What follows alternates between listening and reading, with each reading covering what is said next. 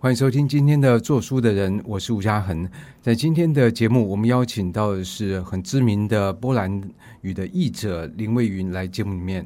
大家好，主持人好。其实提到波兰，好像又接近又遥远。所以接近就是波兰的钢琴家最著名就是肖邦，所以好像很容易会接触到肖邦的这个音乐。可是除此之外，我们对于波兰的语言、历史、文化、食物、习俗，好像都蛮陌生的。那在这样状况底下，好像更不会有人说想出国念书的时候就去波兰念书。所以我不知道魏云，你当初是怎么样去接触到波兰的这个整个文化呢？嗯、呃，其实那个时候是因为我在英国念书，我在，在英国就主修波兰文学。哎，没有没有没有，我在英国的时候是念戏剧的。其实我会。去英国，其实我一开始去爱丁堡，那时候是因为看了那个《猜火车》哦，所以 Trainspotting 那个、嗯、对对对，很早的电影。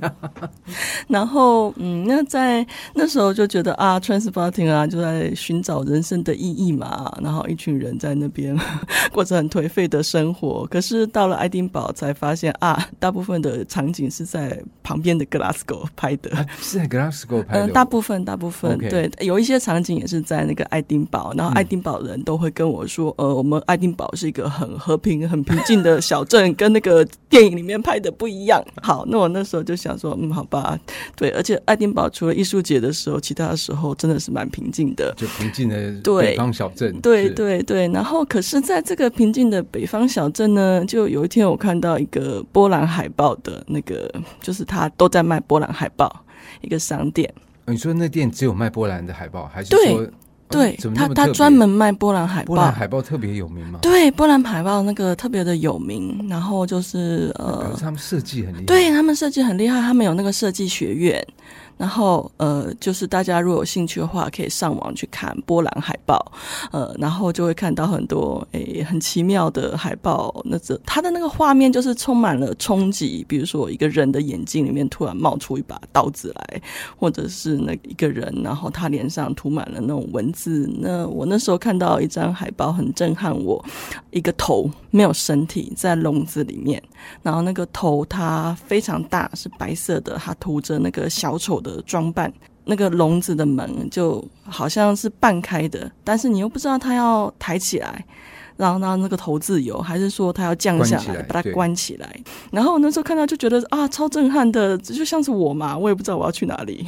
所以那个时候就对波兰的海报呃产生兴趣，然后也进而的对波兰的文学产生兴趣。虽然我在之前出国之前我就读了陈黎呃老师他跟那个张芬玲老师他翻译的那个《新波斯卡》，但是那个时候对波兰诶没有什么特别的印象，就觉得嗯写的。很好而已。那看了海报之后就觉得哦，波兰好奇怪哦，所以想要去多了解一下。那之后读了一些波兰文学作品之后呢，觉得嗯，真的波兰很奇怪。比如说，我很喜欢那个作家布鲁诺舒兹，他就一直写他的爸爸吧，就是哎，不是他爸爸。好了好了，有一点自传性的小说，但是我们要把那个。小说的主角跟他真实的爸爸分开，分开对、嗯、小说主角的爸爸，那就不断死去活来，就是死掉变蟑螂，变成虫，然后变成什么灰尘，然后破变螃蟹之类的东西，然后还去了一个疗养院，然后疗养院说啊、呃，那个你爸爸的死亡在这边还没有到来，在你家乡已经到来了，可是还没有到他那边。对，所以呢，你爸爸这边还活着。哦，这个很有趣。对对，奇怪，欧洲东部这是不是对于变形特别感到兴趣？对对对，你这样讲，我就想起来那个卡夫卡，对，对那非常有名的这个，我觉得这个很厉害。就是波兰单设计海报，并不知道有一个台湾人看到他的海报，就因而打开对波兰文化了解。而在你一在这个路上。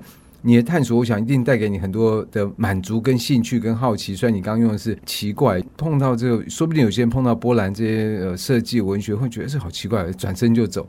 但是你是越走越里面。对，因为呃，我就是走下去了之后，发现其实那对啦，他们看起来确实很奇怪，但是另外一方面，它又很有吸引力，它又很美丽，它是那种很冲突的。它一方面很奇怪、很可怕、很暴力，但是另外一方面又有美丽，然后又对这种自由由的追求，其实他就是想要冲破那个禁锢。在研究了波兰的历史之后呢，就发现对，因为波兰的历史确实是很悲惨，曾经亡国一百二十三年，后来又经过那个希特勒占领啦，那个共产时代啦之类之类的。但是我觉得对我来说最有趣的是发现，呃，那个台湾竟然跟波兰还蛮有关系的。啊，真的吗？对对，嗯、呃，在波兰，呃，我目前有找到四十六个叫做台湾或者是福尔摩沙的地方。然后这些地方，好像我看你对对对，嗯、那个是冷战的遗产，就是因为那个时候波兰在共产嘛，啊，我们这边就在那个蒋介石的统治下，然后刚好就是属于两个阵营，就是铁幕的那个两边。我们这边当然常常会说了波共怎样怎样，或甚至会用呃什么什么魔，都会有石魔什么什么，然后呢就说他们很不好。那他们那边当然也会做同样的事情，做说这边蒋介石治下啦，人民活得多么的水深火热啦，痛苦之类。啊，以前我们就是读书啊，大陆同胞好可怜，啃树皮啊，吃草根啊。对对。那当然他们那边的描述也是觉得台湾也是水深火热，等着我们去解放。对对对对。可是至少以我我小时候觉得。波兰根本不在我们的视线里面，因为我们会讲啊，中国大陆怎样，还有苏苏联怎样怎样。但是我们不会讲到波兰。欸，其实会，我有去研究那个以前的报纸，就是我们会写说他们怎么样怎么样，他们的什么反共志士，然后要脱离怎么什么什么，我们也会写匈牙利，当然没有那么的多啦，好像比较后来才会。呃，对，在五六年没有没有没有，在五六年的一九五六年的时候就有了，刚好人家发生大事的时候我们会写，然后我们这边发生大事的时候，他们也会写，比如说他会写我们的二二八，然后什么多么惨烈。然后甚至也会写那个谢雪红之类。五零年代的时候，对对，那因为五零年那时候刚好有非常多的新闻，有那个呃蒋介石来台嘛，然后还有那个韩战爆发，然后还有那个时候中共他们就弄了一个在联合国就是啊美国侵台案，然后所以那时候那报纸就是铺天盖地，人民每天都是一九八零年代生，对这五零年代讲起来那么熟悉，啊，因为我做了研究，因为我做了研究，因为那时候。就铺天盖地，然后人们每天都听到哦，台湾台湾蒋介石蒋介石。那可是为什么会用福尔摩沙？对，所以我正要讲，他就是想到台湾，他就想哦，这个是个很远的地方，然后中国在这边这么一大块，然后台湾在里面那个一小块。哦，听说又好像是有点乱的地方啦，有战乱啊，怎么样的？然后好像人民过得不太好，所以呢，波兰人他们就会用台湾或者是福尔摩沙来称呼，比如说他有一个城市，城市。都有市中心，然后可能会有一个比较远的社区，或者是一个比较远的山丘，或者是哪个比较远的一块田，然后那个比较远的东西就会被称为台湾。或者是福尔摩沙，所以他的意思就是这个地方很遥远，很偏远，小小的，然后可能有人在那边打架，对对，有些地方，有些地方，但是不是很多。就是一开始的时候找到的就是那些穷的跟那个乱的地方，可是后来我做了比较多的研究了之后，发现大部分是远的地方。那你贫穷跟乱也可能是因为这个远啊，所以造成的。可是它就会形成一种刻板印象，然后大家想到就哦，想到那个常常有人打架的地方啦，或是过很不好。好地方哇！那如果在那个波兰有一个社区叫 Formosa，，那对波兰人来讲，就是这个地方最好不要去住。对，没错。哦，那边会有人打架啦什么的。但是你知道，有一些地方它很有趣，就是它一方面是。好像会有点乱，有点打架，但是另外一方面又有人会觉得说，哎，那我们就可以在这边过我们想要的日子。我们也想，我们也想要自由，我们也想要自由，不想要被，哦、就是有一个有一个对，没错没错，就是很复杂的面向。有一个地方，它是在一个岛上。那个城里面，它有很多湖，湖里面就可能会有一些小岛，然后有桥可以走过去。有个地方叫 Szczecinek 是切钦涅克，然后它那边有一个岛叫台湾。然后那个是中国的意思吗？不是，不是 Szczecinek 是那个波兰有很多这个 sh 的那个音。嗯、呃，那它那边就有一个岛叫台湾，那可是是来自以前有那边有一个酒吧。然后那个酒吧就大家常去喝酒啊、聊天啊、跳舞啦、啊、开心啊。就是有一些说法是啊，那边就是很乱啦，常常有人喝了酒之后打架干嘛的，然后就被称为台湾。然后也有人说啊，苏联兵，因为那时候红军有进驻波兰，这是早期的时候，就说哦，红军在那边刚常跟我们波兰人打架，他们常就是被打跑了，然后丢出去。他们就说，嗯，那这是我们的地方，这是我们的台湾。那但是也有人说，就是哎，我们在那边跳舞跳得很开心，因为在一九五三年、五四年的时候，蒋介石抢两艘中波轮船公司的船。这中共跟波共合资的公司，然后那个开到这边，对，蒋介石才是海贼王，对，然后那个船开到这边就被我们扣留了、啊。可是因为我们要邀，就是请他们来投奔自由，就是去美国干嘛的，然后所以就对他们还不错，就是一部分人对他们不错，一部分人就是你不投奔自由，那我就对你比较不好这样子。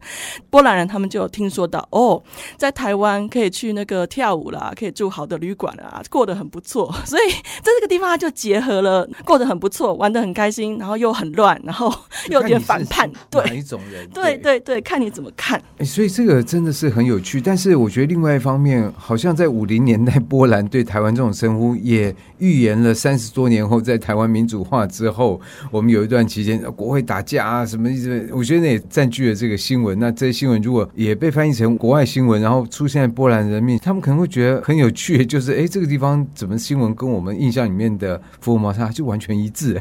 对，其实我现在在看这个现在的时局的时候，我觉得很有趣的一点就是，即使过了三十年，嗯、呃，我们依然在用，不管是波兰人还是台湾人，台湾人在现在在谈到波兰的时候，就会想到哦，他们反共联盟。可是问题是，波兰其实还蛮亲中的。对，对，我觉得就是我们那个刻板印象真的非常难去改。到现在，你看苏联都已经解体了，我觉得有些人还是习惯说“嘿，苏联啊，嗯，苏联怎样怎样”。可问题已经没有苏联了。嗯，对对，就他还是有那个威权的那一套在那边，只是就是这个标签。对对，就是他还是依然很威权，但是他是另外一种东西。然后，当然以前跟现在我们是有一些类似，就是民主跟威权统治对立的。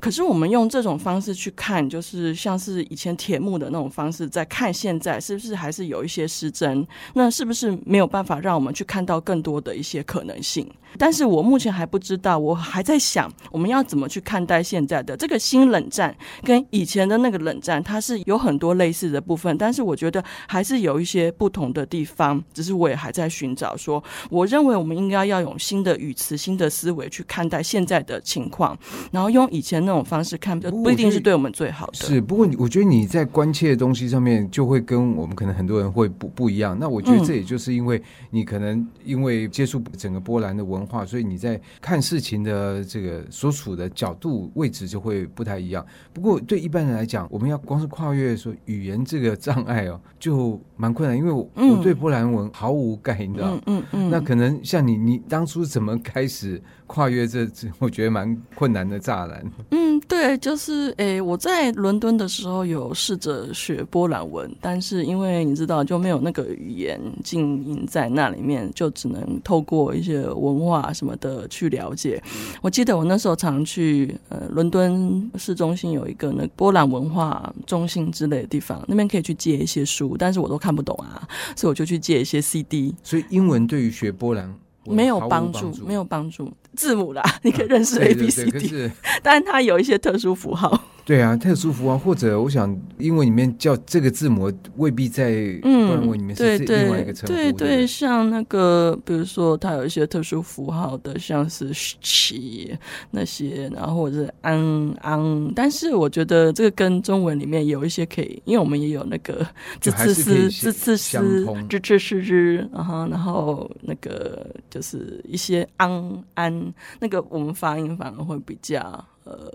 会比那个西欧人 来的有优势啦，因为我们知道这个怎么发。所以在这个状况底下，你就开始接触了波兰文，可看起来、听起来是困难重重哎。你在伦敦，等于说你对环境还不是一个波兰。对对，所以那个时候就呃很努力的去看一些报章杂志，都在看什么房屋广告啊之类，用这种方式去学，但是都看不懂，都看不懂。所以或者就是听音乐、看电影这样子。打退堂鼓真的很厉害。对，因为我觉得那时候对波兰感觉还蛮有兴趣的，然后又觉得。嗯，波兰好像跟台湾有一些地方可以比较。那时候都申请到了那个伦敦一所大学的，好像叫 UCL 吧，因为我没有去念，所以我就想不起来了。哎、欸，不对，他是南部的，刚好就是新波斯卡的故乡。呃，不，也不是他的故乡，就是他，他其实在中部出生的。你讲的没错，但他嗯，后来就是知道他们全家搬到南部，南部然后在 Krakow 就是文化古城啊，所谓 其实蛮像台南的，嗯、一个很慢、很悠闲，然后很古色古香的地方。所以你就在那边开始学波兰文，这环境就完全不一样。呃，对，我那时候就开始学波兰文，呃，很很奇妙的，我还有一点巧遇新波斯卡。哇，真的哦，哇，真的太神奇了。那时候就是去一个咖啡厅，因为我看起来就一副东方脸孔嘛，然后那个咖啡厅吧台的那个服务生他就说：“哎，你你是哪里来的？哦，你是台湾来的啊？你会不会说中文？”呃，我说我会啊。那他说还不错，还对他想。对，他想学中文，哦，所以他就知道福尔摩斯。你知道他知道没有？他不知道那些福尔摩斯，可是他很有趣，他很想学佛。然后他想，他说有一天我要去台湾，然后去找圣严，去那边上课之类的。怎么在波兰知道有圣严师傅？嗯，我也不知道耶。就是他本来是那个有去日本游学，对，会讲一些日文，然后可能就从日文，然后学禅，然后泡茶，茶道。哎，后来好像没有哎，哎，对，没有没有没有没有，他没有来台湾，有点可惜。对，但是那时候他就跟我做语言交换。是这种姻缘真的是很奇妙。嗯、对，但是那怎么会碰到辛波斯卡？因为那个时候就他刚好去那边参加一个活动，刚好那家咖啡厅是他很喜欢的咖啡厅。我在那边工作一下，就是跟他约好我们要语言交换的时候，那过了一会了，他就跟我说：“哎、欸，那个现在这个咖啡厅有一个诺贝尔文学奖得主。”然后我就看到哦，辛波斯卡，没有没有没有，他就偷偷跟我讲。对，然后就看到辛波斯卡上楼梯这样子，然后就 那你你没有去？没有啊，他就走上楼梯了，还好，因为就很像辛波斯卡的那首诗《一见钟情》，就是说我们搞不好在什么楼梯间什么什么的有错身而过，就这样偶遇。对，所以这是一定是他生活的场景，对对对对，没错没错没错。对，那所以你在那边的波兰文就突飞猛进。嗯。也还好，就就是一开始的时候，在学校里面我没有那么喜欢上课啦，所以嗯，突飞猛进其实是后来我跑去一个已经上完学了，呃，学了一年的波兰文，呃，学校老师都说哦，你都没在上课，叫你讲面包 什么名字，然后你也讲不出来。可是后来我就去工作了，找到一个工作，那那个工作很奇妙。会波兰文怎么去工作？其实就是我波兰文还还不错。就是还不错，只是不太去上课。对，就是不太去上课，就是学校里面教的文法没没办法那么好。我们有一个同学，他实用的实实用的 OK 啊，实用的 OK。就是有一个同学，他每次考试都一百分，我没有办法每次都考到一百分，因为我没有那么认真。但是后来我波兰文变就是更好，是那个因为在工作的时候。不过我觉得每个人语言学习的途径跟那个都不一样，因为有些人善于背诵，有些人可能不善于。嗯有些人喜欢参与社交，有些人可能文法可以考一百分，但讲话讲话讲不出来。对对对对，对对对，那我在那边工作是因为要翻译很多东西。嗯、呃，那个老板他是波兰人，但他开了一个那个中波文化交流公司，然后都在办一些。跟中对中国中国，然后再办一些什么展览啊，比如说展中国古代瓷器啦、古代科技啦，然后还有古代的那对一堆有的没有的东西。他甚至还要想要引进什么塑胶恐龙，然后来展。所以那时候我都要去翻恐龙的行路，这个恐龙会在做什么？会走路，然后会这样走上了。等于说波兰文也改善了，然后那个 走上翻译这样。而且他那时候还要写一些关于那个文化相关的。然后我不想要去写中国文化，他那时候常常叫我们去卖弄东方风情，我都要去穿旗袍、写书法什么的，然后我觉得呃，我想要介绍一些台湾，虽然他这个是在什么中波公司，那所以我就去写一些关于台湾的介绍王船啦，介绍那个我之前其实对于烧王船或者是台湾的一些文化也没有任何的了解。其实我们很多人都是到国外到一些没错没错，开始关注说，哎，那我们自己有什么？嗯嗯嗯，对，八家将王船什么的，然后就给他写上去，然后所以那时候也开始就是练习波兰文写作。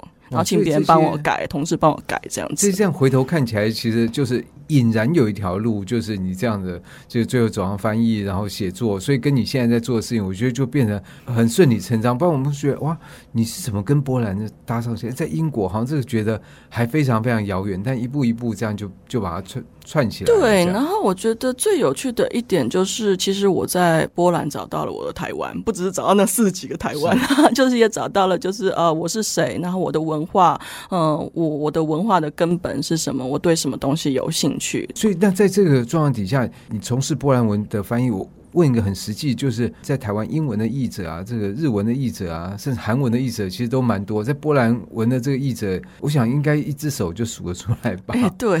但是我们嗯、呃，我觉得是很有进步的，因为我们现在呃数得出来的有经常在翻译的，大概就是三个。但是其他有时候在翻译的，其实也有三个。所以我们现在可以算是六个。对。当我开始翻译的时候，台湾就只有我一个呃波兰文译者。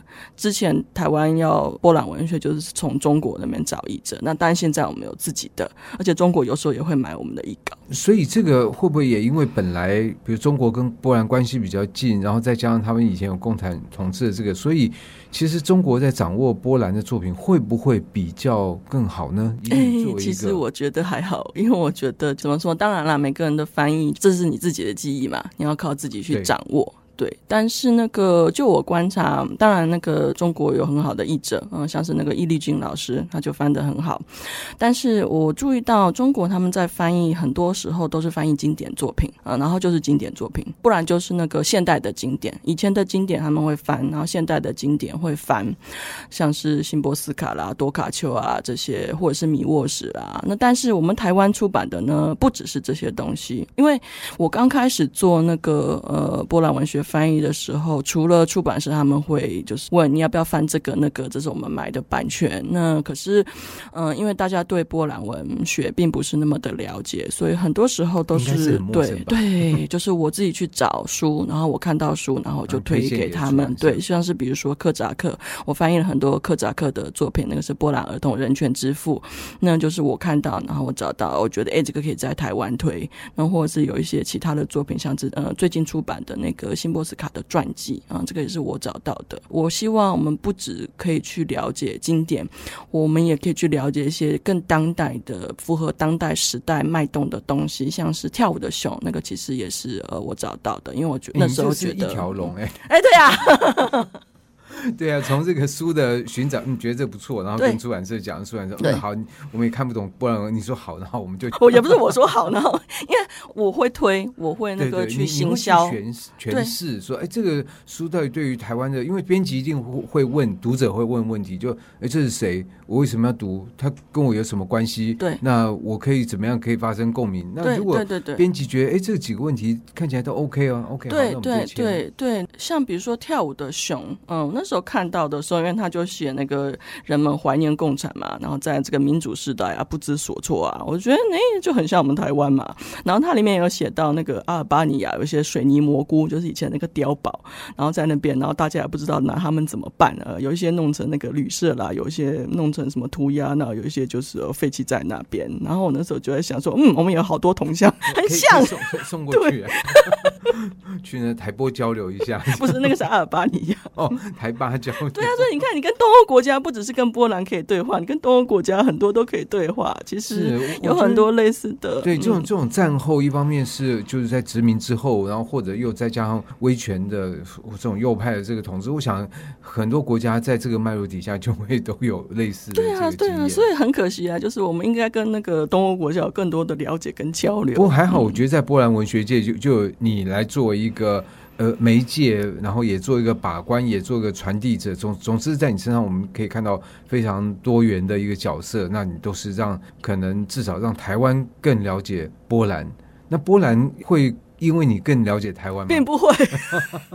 嗯、怎么说？一方面也是觉得啊、自己似乎还不够努力啦。但另外一方面就是，嗯，其实台湾人比自己想象的国际化。台湾人比自己想象的那个关心世界、关心社会啊，啊。我听到你这样讲，很真的。真的哈，我就觉得好像很多人也会觉得，哎，对这个台湾好像还不够那么国际化。嗯，没有没有没有没有。呃，其实那个你知道，我一直这两年来，呃，一直在关心那个波兰人到底是怎么看台湾。那我看到最近，那还是哦，当然了，他们有慢慢的进步，慢慢的进步，从那个叛岛，然后到那个什么岛啊，好的中国啊，什么什么，然后开始认识到哦，有一个东西叫中华民国在台湾哦，然后或许过一阵子，他们就会意识到台湾是台。湾，但是目前还没有走到那一段。目前看到还是就是停留在那种哦，叛岛啦、好的中国啦什么什么的。呃，那就是他们对台湾的了解其实并没有那么多。其实即使是那种啊，他很认同台湾，他觉得他很认同台湾，他很喜欢台湾，他还是会跟你说那个啊，好的中国啦、民主中国啦、另外一个中国啦，就是没有看到哎，我们台湾还有一些其他的东西。我们台湾我们有自己的认同这样子。那即使是像那个跳舞的熊的作者。他说他小时候，他小时候刚好就是那个共产结束的时候，然后就说在小学六年级的课堂上面，他们老师一个历史老师，然后跟他们说啊，在我们这个波兰人水深火热的时候啦，那个台湾啊，就那个因为骁勇的蒋介石啊，然后他们就免于这一切那个痛苦，啊，大家都有橘子吃，然后那边是天堂啊之类的。可是那个时候，他台湾在戒严，然后白色恐怖啊什么之类的，很多恐怖的事情。就这种东西，其实我们。事后来看，就是他为什么会长这样，然后他是到底怎么样来来看待，然后背后的脉络是什么？我觉得其实，在去看待这些觉得哇，好奇怪的故事，其实背后是蛮有趣的。对，所以我觉得，呃，了解历史真的很重要。然后，但是了解历史也不只是就是了解历史就好，而是了解历史之后，我们要怎么去面对我们的当下，去了解，呃，为什么今天他们会这样看我们啊？为什么我们今天会这样看他们？那在 各种不了解之下，是不是还有互相了解，然后那个对话的一个空间呢？这个是我目前在思索的。而且这就要靠文学。嗯嗯，所以历史跟文学，我觉得它这个东西是，当然两个我们会把它归在不一样的领域，但是其实它背后它有一些相通，都会让我们等于说更加的去认识另外一个他者，不管这个他者是时间的还是地理的这个他者。而在台湾跟这个波兰文之间，我觉得我就有魏云担任这样的角色。那在今天做书人，我们很高兴能够邀请林魏云来。做这次的访谈，但在其他的这个单元里面，我们还会跟他分享更多的主题。那今天就到这边，谢谢，谢谢，谢谢大家。以上单元由数位传声制作。